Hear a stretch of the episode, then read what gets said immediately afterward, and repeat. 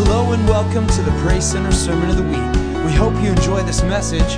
For more information, visit PraiseCenterOnline.com. I would like you to get your Bibles open today to Luke's Gospel, chapter 10 and verse 25. We'll get to reading that in just a moment.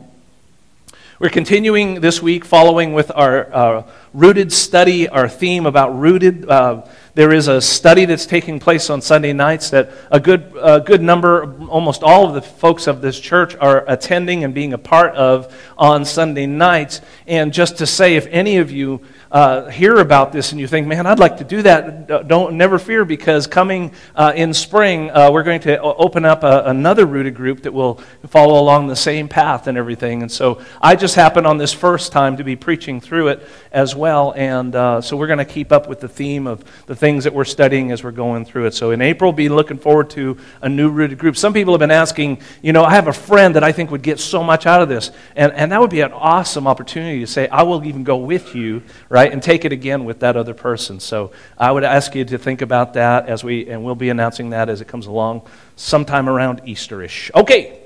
The title today of my message is How Can I Make the Most of My Life, Part 2, because we talked about this last week as well. And uh, it's actually a continuation of that message, if you will. So I'd encourage you, as always, go online, listen if you need to get caught up in any of the messages that you've missed. And our text today, as we're going to read just now, is uh, what is generally called the story of the Good Samaritan. And probably rightly so is a good name for it. But why don't we go straight into the text? I'm reading from the NIV 2011 version. Follow along with me here. On one occasion, an expert in the law, I want to just note that and stop there for a moment and realize who this guy is. He, he is an expert. He is somebody who knows the law uh, probably as well as anybody could possibly know the law. So he uh, st- uh, he stood up to test Jesus. That's where he's coming from initially. Teacher, he asked, What must I do to inherit eternal life? And then Jesus replies, well, What is written in the law? He replied, How do you read it? He answered, Love the Lord your God with all your heart, with all your soul, with all your strength, and with all your mind and love your neighbor as yourself. These, these two passages, uh, two, two items come from different passages from Deuteronomy, and it really it, it boils down all the commandments. If you love God with everything you've got, then you'll obey the first four commandments. And if you love people as you love yourself, you'll obey the next six commandments, no problem, right? And so, uh, and so that seems like very straightforward. It sounds easy on the surface, but not so much. Jesus in verse 28. You have answered correctly, Jesus replied. Do this and you will live. Remember, he's asking about eternal life. What's it take to live forever? Do this and you will live. And here comes that three letter word that, you know, we, as soon as you see this, you know there's always something, another shoe that needs to fall. But he wanted to justify himself, right? So he asked Jesus, And who is my neighbor? In reply, Jesus said, here comes the parable. A man was going down from Jerusalem to Jericho when he was attacked by robbers. They stripped him of his clothes, beat him, and went away, leaving him half dead. A priest happened to be going down the same road, and when he saw the man, he passed by on the other side. So, to a Levite, one of the people that took care of the temple, and they were just about like the priests. They were of the priestly line. But, but so too, when he came to that place, he saw him and he passed to the other side. But a Samaritan, as he traveled, came to where the man was. When he saw him, he took pity on him. He went to him and bandaged his wounds, pouring on oil and wine. Then he put the man on his own donkey, brought him to an inn, and took care of him. The next day he took out two denarii, that's a day's wage each, so two days' wages. he gave them to the innkeeper. Look after him, he said, and when I return, I will reimburse you for any extra expense you may have. Which of these three do you think was a neighbor to the man who fell into the hands of the robbers? The expert in the law replied, The one who had mercy on him. Jesus said, Go and do likewise. Let's pray. Lord, I just, just reading your words right now, I, I, just feel in this room a stirring in our hearts, God. We are moved by your words. The word of God is precious to us. It's powerful. It's like a two-edged sword, and it's, it's, it's good in the. We, we don't think of that, Lord, as necessarily a bad thing, but it is def, a defense mechanism and a weapon, but it is also something that can divide away uh, the flesh of us from the spirit of us. And Lord, that's what we want today. Be precise in that sharp two-edged sword today. And God, if there's any flesh, if there's any worldliness, if there's anything, God, that needs to be cut away, we ask you to do it. If you agree with that prayer, would you say amen to the Lord? Yeah, I just, that's one thing. It's like, uh, uh, you could probably translate it, it's like a two edged scalpel. It's going to come in and just so rightly divine. You know, it's going to take out away the flesh and the things, and it's going to leave behind the good stuff. And that's what we want. Um, how many like Amazon? I'm not saying their politics, I'm just saying you love ordering things from Amazon, right? I felt a wave of, oh, what's he going to say, you know? Um, but, but no, I'm not going to get into all that other stuff. But, but, but Rhonda recently ordered something from Amazon. Yes, she did. And um, and that's, that's fine. And as you might have noticed if you've been around for a while, Rhonda has decided that there is no instrument on earth that she will not attempt to play and get proficient at. And so, her, I think maybe nine months ago or so, she, she decided, I'm going to learn to play guitar. And she's been doing really good. She played bass this morning, but sometimes she plays electric guitar, and she's just amazing, isn't she? Come on, let's give it up for Rhonda today. So good. Well, she has been talking about it incessantly for and and I've learned to love that about her. but, uh, but when she gets her mind on something and gets a heart for something, it's like, you know, it's like she sinks her fangs into it and will not let go. And she's been having this idea for probably two months now that I've got to buy an electric guitar that I can practice with at home and that sort of thing. And she kept doing research and she would, she would go on and on. We'd be driving places and she would, she would give these long explanations about the kind of guitar she wanted, how long the neck, you know, the size it was to be, the color. I mean, all this stuff. And, and you know, I, uh, as a good husband does, I, I showed the most interest I possibly could. But at times, I'm like, I thought, man, it's just too much. It's too much. Well, anyway, she, she orders this guitar online. She orders it, and uh, it happened to be that week when the passes got closed and all that stuff. Now, we have Amazon Prime. Hallelujah. Oh, thank you, Lord, for Amazon Prime.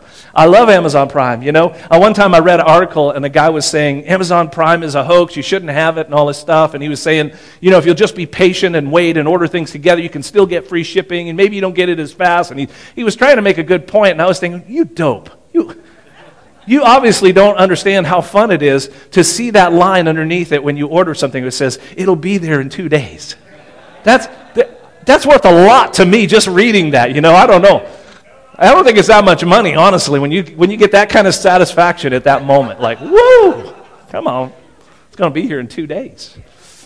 I, you know, even in Seattle, I don't know if you know this, I, I have people, friends in Seattle, they get same day. They'll order it in the morning, it'll be there in like four hours. Yeah, yeah, they just, because Amazon's right there, they just grab the stuff and they bring it to their house.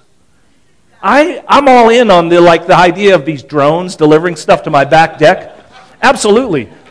I can't wait for the day when I am online ordering something and the drone is coming in as I'm finishing up. Right? Because I want that instant gratification. Well, that's not what Rhonda experienced that week. She did not receive that instant gratification. She, uh, we did, I think she ordered it on the weekend or maybe on Monday, but they said, this in particular wasn't going to make it in the two day normal shipping thing. It was going to be a five day shipping thing, they said. So they said it's going to be Friday. And she's like, oh, I can't believe I got to wait that long. Okay, so she had her set, sight set on Friday. Well, come around Wednesday evening, I get, you know, you get these communications all the time. I get an email uh, from UPS. They say, hey, we have a package for you. We're going to deliver it tomorrow between 2.30 and 6.30 p.m. And so on Thursday. And so I, I told Rhonda, hey, I, I got an email that says you're going to get your package tomorrow. And she was like, Wah! She was going crazy. And so all day, thir- we had a wedding that night. This was Valentine's Day. We had a wedding, and I said, we got to go now. And she's going, but, but it's not here yet. I go, no, we got to, come on, we got to go to church. We got to go do this wedding. You know, and she was just really, you know, torn because she's thinking her package is going to show up. So I'm telling a way longer story than I mean to here. But anyway, so uh, it didn't come that day. It, we get another uh, t- uh, email that afternoon, evening, later. I looked it up. It says, Oh, it'll be here tomorrow. And she goes, Okay, okay, tomorrow. That's when I was expecting it anyway. So tomorrow comes, Friday, she's just like, you know, looking out the window all day, and, and the passes were a problem, and it was just issues. And guess what? It didn't show up Friday either. Then I get an email that says it'll be here tomorrow, so they're going to deliver on Saturday. So she's okay. Oh, I got one more day to wait. Now it's you know it's really starting to bother her, but she's putting on a brave face. Saturday comes all day long. At the end of the day, when it's beyond any hope, she's just like dejected. Next day, we come to church. We come to church. We have good church. And, and then, uh, you know, we're, uh, she said, Do you think they'll deliver it on Sunday? And I'm going, No, I don't think they'll deliver it on Sunday. And, and as we're leaving church on the way home, we happen to see, of all things, a mail truck out running around the neighborhood delivering things. And her hopes got up again, which were dashed because it didn't show up on Sunday. Finally, it showed up on Monday. And she was elated. She was excited. She, she plays electric guitar all the time in the house. Now, I feel like I have a teenager in my house. I'm trying to watch TV. I'm trying to watch TV, and she's over there jamming out. I'm like, can you? I haven't said it yet, but I guess I'll say it now. Could you please go to a different room while I'm watching? I've been trying to be nice about it, but it's really it's something, you know. So, but I think can, come on, can we all get on board with Rhonda? Can we all agree that we do the same thing, maybe in different ways for different things, but this rise and fall of emotion that takes place when, when we're not, maybe it's not just ordering something, but we're anticipating something, we're wanting something, we, we think about it, we, we think, oh, we get excited to get it. I, I get just as excited as she does, honestly, to get things delivered. Unless it's work related, then I'm not so excited, but so, so be it.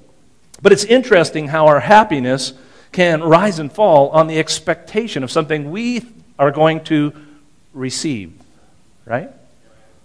Our topic today, again, is how to make the most of our lives. How can we make the most of our lives?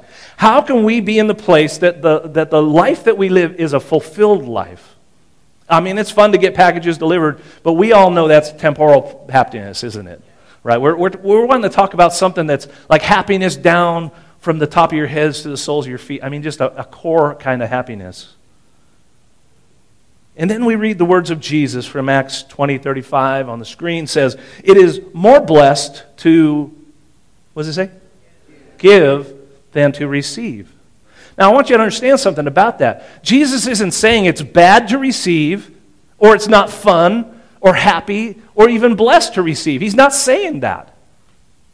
What does he say? What's the word he uses? It's more, right? So think about how much fun it is, right? Think about Rhonda, like, my guitar is here. Wah! As fun as that is, and as wonderful and as happy as that moment is, Jesus is saying, consider the, the joy and anticipation now of what's going to happen when you learn to be someone who is giving of yourself. See, you're better off, you're happier if you give. I'm not talking offering today, I'll talk about that next week. No, I'm talking about just how we are around people, how we feel about people. The man in the story, the parable, is a, traveler. I, I want us to relate to him as, as a, Uh, as somebody that's like us in our lives. That's, that's what we're doing. We're always getting from here to there. I don't mean necessarily geographically. We do a lot of that too. And again, thank you for making it through the snow to church today. But, but, but aren't we just kind of moving through life? We're going from here to there. We're going from moment to moment. We're traveling through this life. You with me? So, so this is, we, we were gonna, we're going to put ourselves in the shoes, or humanity in the shoes of the traveler.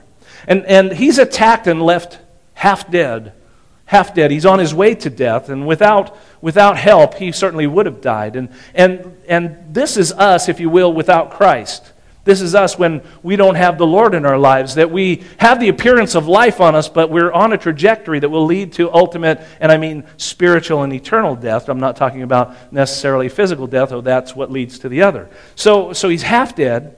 And. Um, and so our, uh, the story continues, and Jesus begins to tell a story. He says, First, the law goes by. The law, now that's the priest and the Levite. We're going to lump them two together. I'm not going to spend a lot of time on that part of it. But they come along, and they see this guy over on the side of the road, and instead of walking over to him, they divert and go to the other side of the road. Because the law, even though it's right, cannot save the man. Are you with me? The law, there's nothing wrong with the law. Ron and I were having a conversation on the way to church today. I hope I'm not stealing something you're going to share later, but too bad. No, I'm kidding.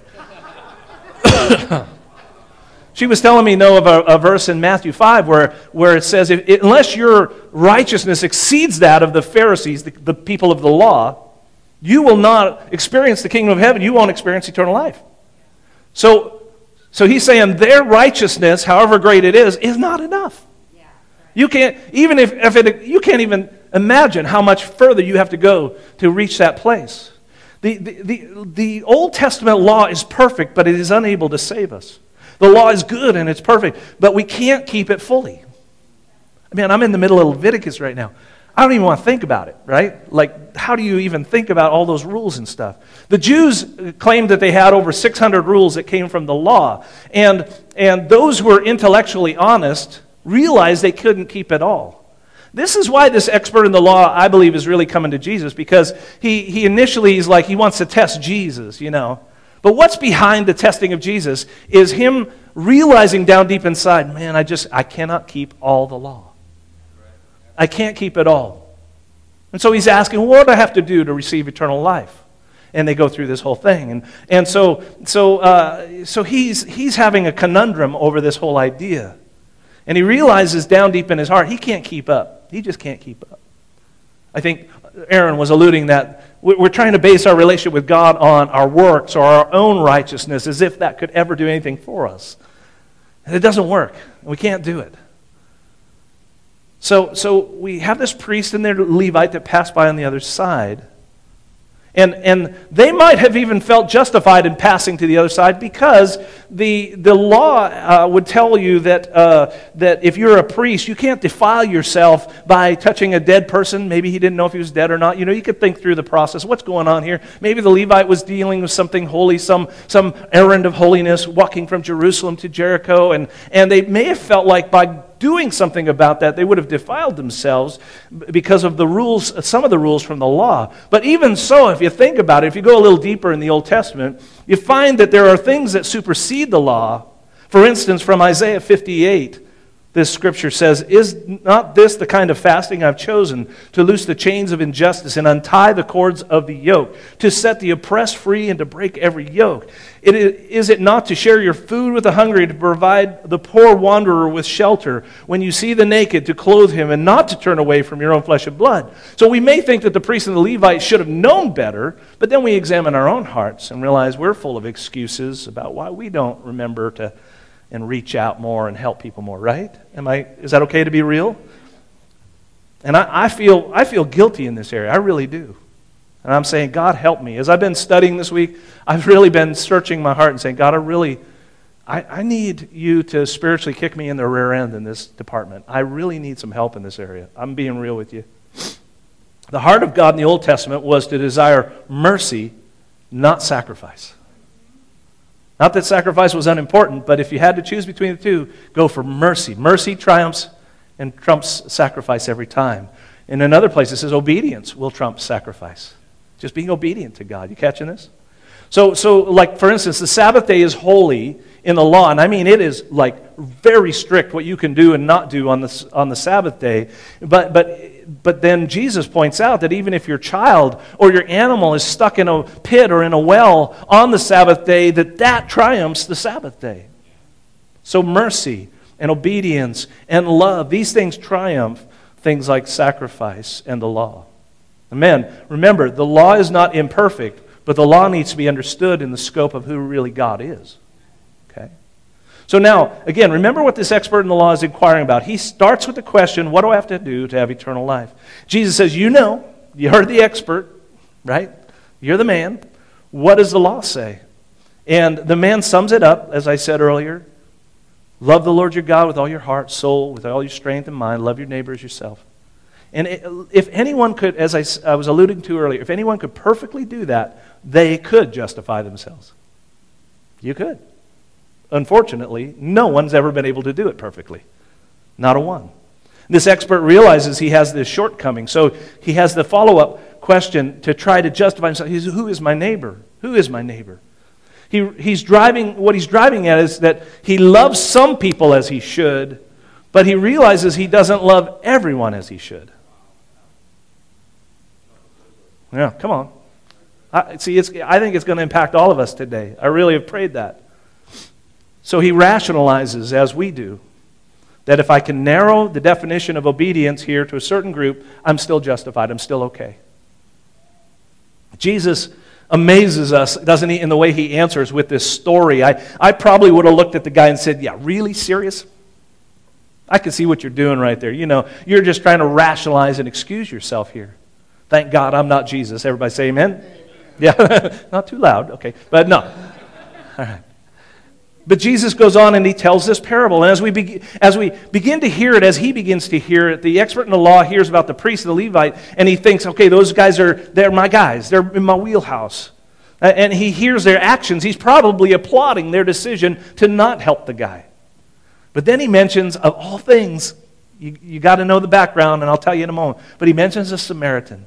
Now, the Jews hated the, the, the mention of a Samaritan is incendiary to this man. It is like, it is like the, the, the prejudice, the hatred, the, the, uh, the animosity that the Jews felt to these uh, Samaritans was unparalleled at the time. It was, it was horrible. And so, this man is standing in front of Jesus, confronted with his racism, with his prejudice, and his hatred toward this guy. He doesn't even know him. He's, he's a Samaritan. And the Samaritan, uh, this unlikely character in the story, here's what's amazing. He sees the guy on the side of the road, and catch this, he moves toward the problem instead of away from it. Right? He moves towards the pain instead of away from it. Note this the, the Samaritan comes down from his own donkey. I want you to start to see Jesus Christ here, right? Okay, think about this. The Samaritan, for us, becomes an image and a picture of Jesus Christ. He moves towards our pain, He comes down from above to live among us, right? As a man. This is exactly what Jesus did for us, both in a physical sense, but also in a spiritual way. We suffered through our sin, and He healed us physically. He also brought words of life and showed us how to be healed spiritually by trusting in Him. And He bandages the wounds. He, he takes the oil and the wine, both which are symbols of the Holy Spirit. Both in those days were used to bring healing, and, and He bandages and then pours oil and wine. But isn't it true also of the Lord that, that after He rose from the dead and ascended to be with the Father, what did He do? He poured out his Holy Spirit on all of us. Are you seeing this? He's pouring out His Spirit on us. Jesus poured out and continues to pour out to this day His Holy Spirit on the church. Now, remember again, the Samaritans are rejected. He, he would have hated this man without even knowing him. But then Jesus says, and then he takes, he goes over, he heals him, wounds, heals, or bandages his wounds, and then, excuse me, he, he takes the man, watch this, and he puts the man on his own donkey. Jesus left where he was and came down and put us where he was, took our place. He took our place. 2 Corinthians 5:21 God made him who had no sin to be sin for us. Notice it doesn't say Jesus sinned, but he became sin for us. He took all of our sins on himself. He took our place on the cross. Ephesians 2 6, watch this. And God raised us up with Christ and seated us with him in the heavenly realms. He came down and took our place and put us in his place. He seated us. By the way, Christian, you're already seated in heavenly places right now. You already have authority. You already have that position in Christ. Someday we will physically also be there. But for now, spiritually, we exist at the right hand of the Father in Christ. Mind blown right there.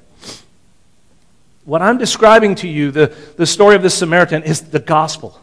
It's what Jesus did for us. He came to this earth, He gave Himself for us. He took on our condition, made it His own, so that He could put us in His condition and in his place. Jesus took our place. The Samaritan comes to this man, and then he puts him on his donkey, and then, watch this, he takes him to a what? To an inn. Takes him someplace. He leaves money for the needs. He says, I'll come back. Notice, uh, he'll come back on the third day. Right? Because there's two days' wages. He's going to come back on the third day to make sure that if there's any other needs, any other things, he's going to take care of it. He says, When I come back, hmm, I know something about Jesus coming back. Do you know something about that? He's coming back soon, I'm telling you. Maybe sooner than we think. That, uh, sometimes when I say this, I have people afterwards, oh, Pastor, when do you think the Lord, you know, I don't have a, well, I have a date picked, but that's my own business, me and God. But, but that's, uh, I'm jesting, but I'm saying He is coming soon. Don't let your hearts be troubled about that. Because you are ready to go. If you know the Lord, you're ready to go when He comes. And I honestly believe He could come any day. I really do.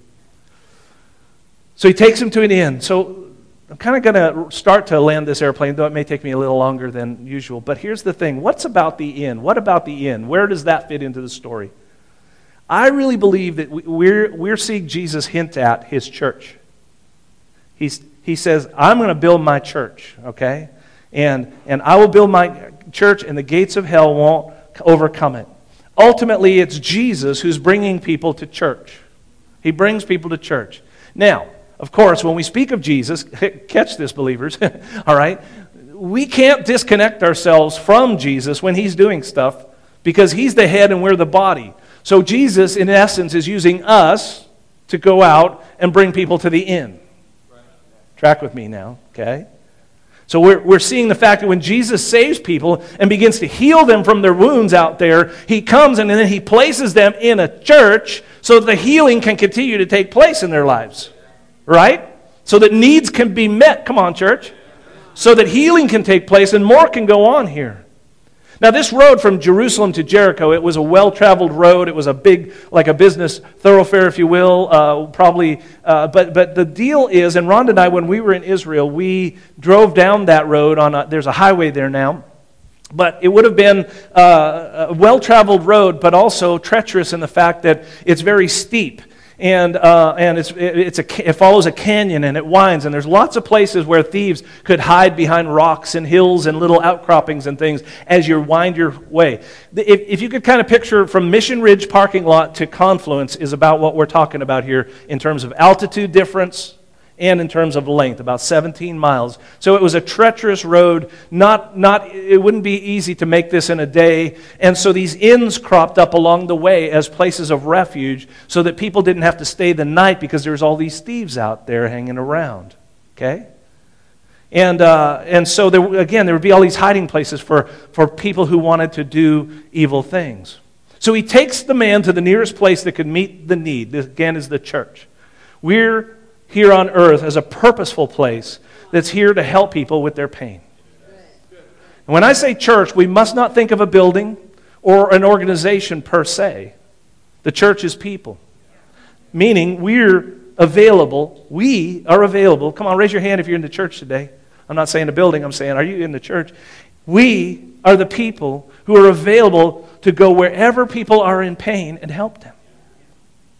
But to properly help the church listen, okay, it does assemble together. This is this gathering, we call this going to church, right? And, and, and that's okay. It's, a good, it's okay terminology. But we gather together so that the giftings and the, the love that we have for each other, so we can uh, build each other up and, and help each other and continue to pr- promote more healing and more help where we need to assemble together. It's important that we do.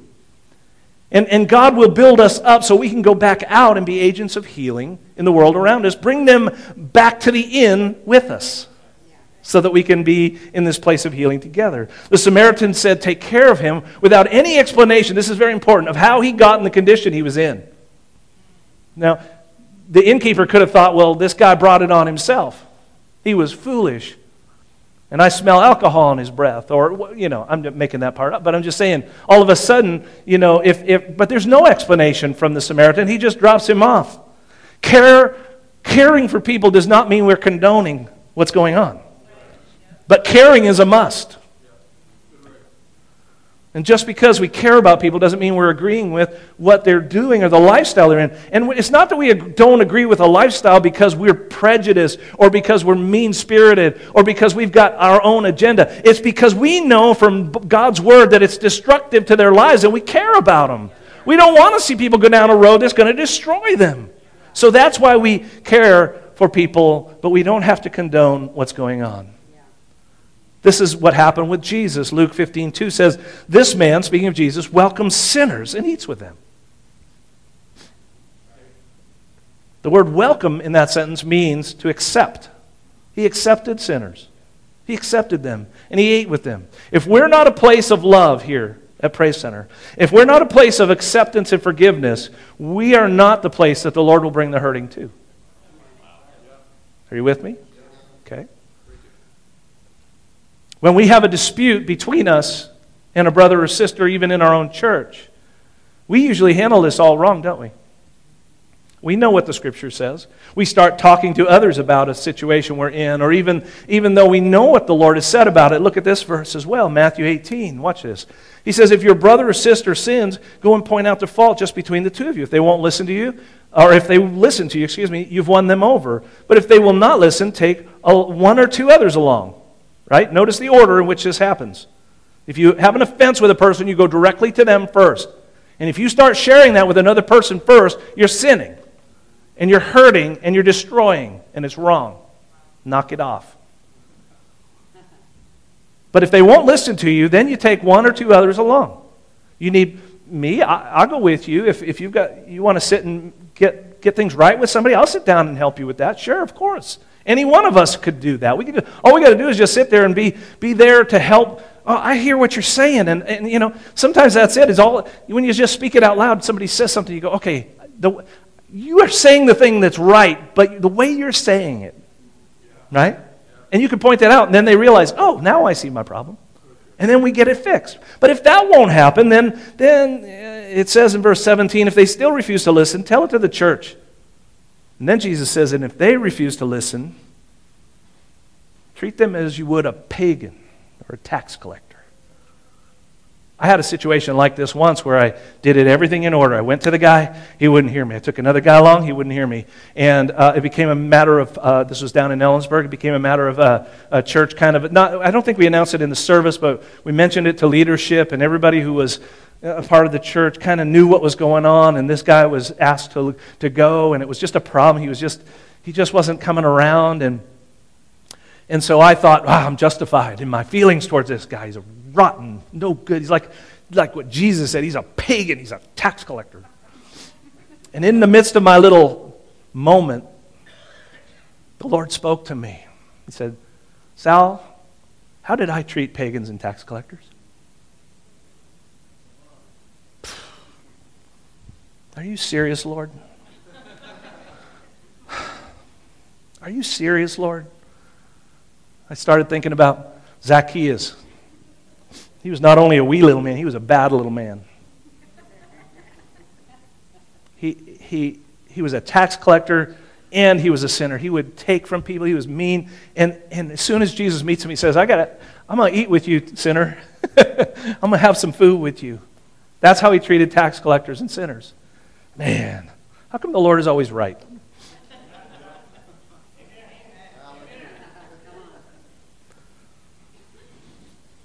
We think we're getting a pass when he gets to the end of that passage and he says, Oh, treat them like this. And then Jesus is just pressing us to say, Just love them all the more. Just, just be open to relationship. Just, just love them anyway. I don't know if that gets you or not, but it gets me. I, listen, I'm not saying any of this is easy. I'm just saying it's real and it's what Jesus is saying. And then if, if you just go one more verse, verse 18, this is what Jesus says, right on the heels of what he just said about tax collectors and sinners and treat them like that, right? Then he says, Truly I tell you, whatever you bind on earth will be bound in heaven, and whatever you loose on earth will be loosed in heaven. Here's the thing if we're harboring unforgiveness toward others, we are binding them up from being able to receive the love of God in their own lives that, that God wants to show them. Let's be about helping people get loose in Jesus' name, not about binding them up through unforgiveness and petty situations and things. Are you with me on this?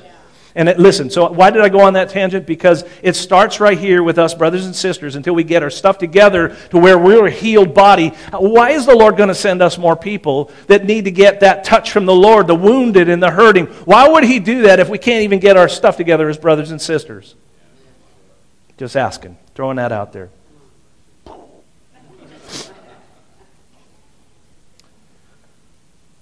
Pastor, I thought you were going to talk about how I could make the most of my life. Oh, I see. I see the issue. You, you thought focusing on your own happiness would make you happy. I'll have to refer you to last week's message. Part one making the most of your life starts with what? Dying to self, laying your life down. Remember this? Oh, I better slow down or something. It's getting. Worship team, come on back up. come on. This is real stuff. The key to making the most of our lives is not serving ourselves, but serving others. Those in the church and those who are not, both sets of people. You can't do that when you isolate yourself or you're not a part of a local body. You've got to be a part of a local body. We're going to actually talk about this in further detail in a, a few more weeks at the end of Rooted. Uh, the importance of church. We'll get more into that, but I just want to give you a preview of uh, you know, things that are coming, coming attractions. When we come to church, we think, uh, a lot of times we think, oh man, I, it's been a rough week, Pastor. I really need to receive something today. I need an Amazon delivery right now. Pastor, download a package that's going to make me happy.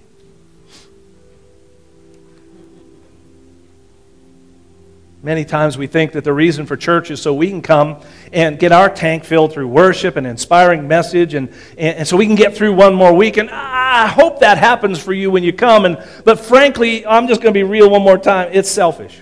It just is. And it's short sighted because it's more blessed to what? Give. What if we all came to church thinking, I'm not going to come with the idea of getting something? I'm going to come to church with the idea given something today.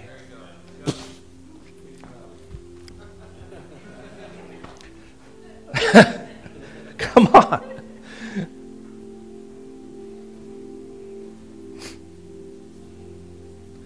Paul said this. He said, Be filled with the Spirit, right? And we've heard preachers talk about this that in the original Greek, it means not just be filled once, but to be what? Continually being filled, be being filled would be a, a better way, maybe, to translate that. Be being filled with the Spirit. It's a daily filling. If we're filled with God, we don't come to church to be filled, we come to pour ourselves out. Like the oil and the wine on the wounds of the one who's hurting. Say, Pastor, is this going to make me happy? I don't know. I can't say for sure. But I will say this when you pour out your life, you will be fulfilled again and again. Because every time you pour out, there's room for more. Right? I think the Holy Spirit's trying to pour out on our lives daily. Be filled with the Spirit. And He comes up to us on, uh, you know, on, on Monday and He goes, It looks the same as it did yesterday. You haven't poured anything out yet. I got nothing I can do right now. Pour out some and I'll refill you. Pour it out. The filled full will be fulfilled as they allow themselves to be poured out so there's room to be filled full again. I had to read that, but I liked it. I made it up myself. Let me say it again. I think it was that good. The filled full will be fulfilled as they allow themselves to be poured out so that there's room to be filled full again. Are you with me? And when we do this together, we will make the most of our lives, I promise you. We'll live fulfilled lives in Jesus' name. Thank you for listening to Praise Center's Sermon of the Week. Don't forget, for more information, visit PraiseCenterOnline.com.